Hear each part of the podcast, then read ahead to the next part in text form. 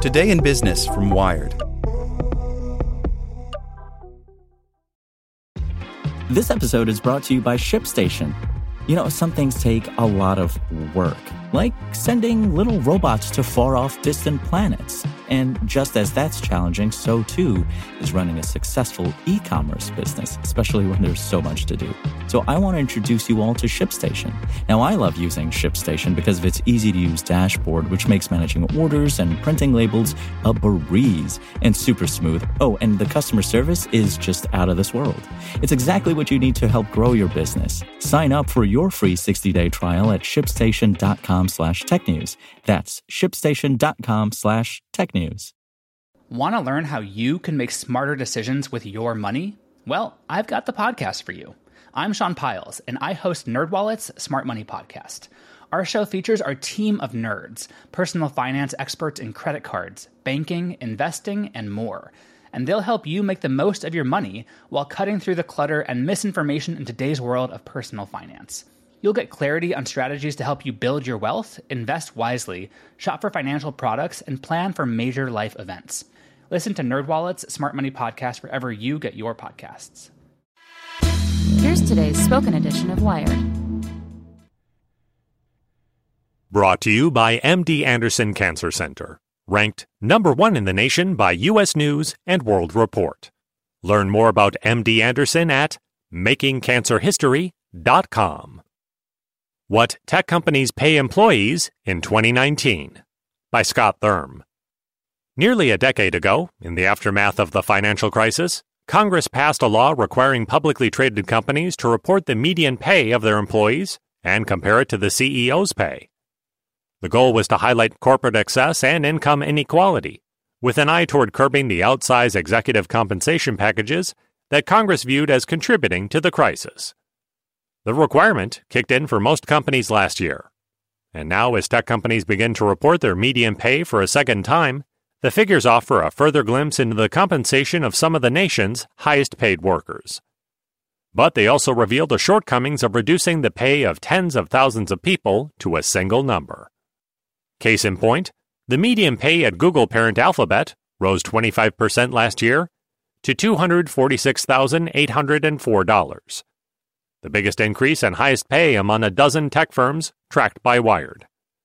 An Alphabet spokesperson says the large increase reflects a shift in when the company distributes stock and stock options. In 2017, employees essentially received only half of their typical awards when the company resumed what it calls full size awards last year. Employee compensation jumped. On the flip side, Facebook endured multiple crises last year and has been reported to be struggling to recruit new hires. You might have thought that would prompt executives to boost pay in order to attract and retain employees. But Facebook reported that the compensation of its median employee declined almost 5% last year to $228,651, the biggest decline among the companies in Wired's analysis. A spokesperson says there was no specific reason for the decline. Valerie Frederickson, a veteran Silicon Valley human resources consultant, says she's not surprised. Candidates still want to work at Facebook and take pay cuts to work there, she says. I see people take huge pay cuts and demotions to go there.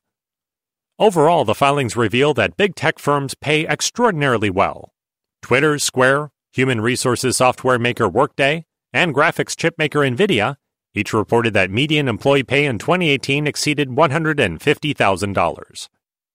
Government data shows that the average wage for a software engineer in the San Francisco Bay Area last year was roughly $140,000, far higher than the national average of $104,000. It's a competitive environment, Frederickson says. CEOs are realizing that they really have to pay to play. They have to pay top dollar to get the people they want. Pay differences among tech firms reflect their differing businesses and the differing ways the companies are run. For example, the median pay of Google employees is higher because it does not include the many temporary and contract workers who labor alongside its 99,000 employees. Bloomberg reported last year that more than half the people working at Google were not employees. Similarly, Amazon's comparatively low global median wage of $28,836 reflects the fact that most of its employees don't write software, but manage inventory and fulfill orders in warehouses.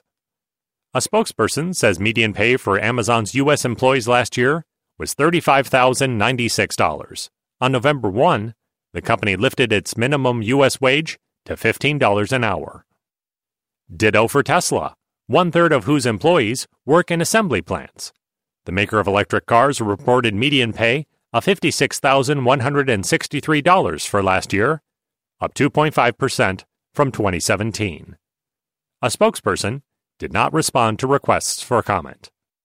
For a company that does employ a large proportion of programmers, IBM's median salary looks low at $55,088. But that figure reflects the fact that IBM has a large workforce outside the United States. The New York Times reported in 2017 that IBM has more employees in India than in the US. Microsoft, composed primarily of software engineers, last fall reported median pay of $167,689 for the fiscal year ended June 30, 2018. Because of their fiscal calendar, some companies have only reported median pay once. By comparison, Apple, many of whose employees work in its retail stores, reported a median of $55,426. The ratios of employee pay to CEO pay are not as meaningful for tech companies, many of whose CEOs are founders or longtime employees who receive minimal salaries.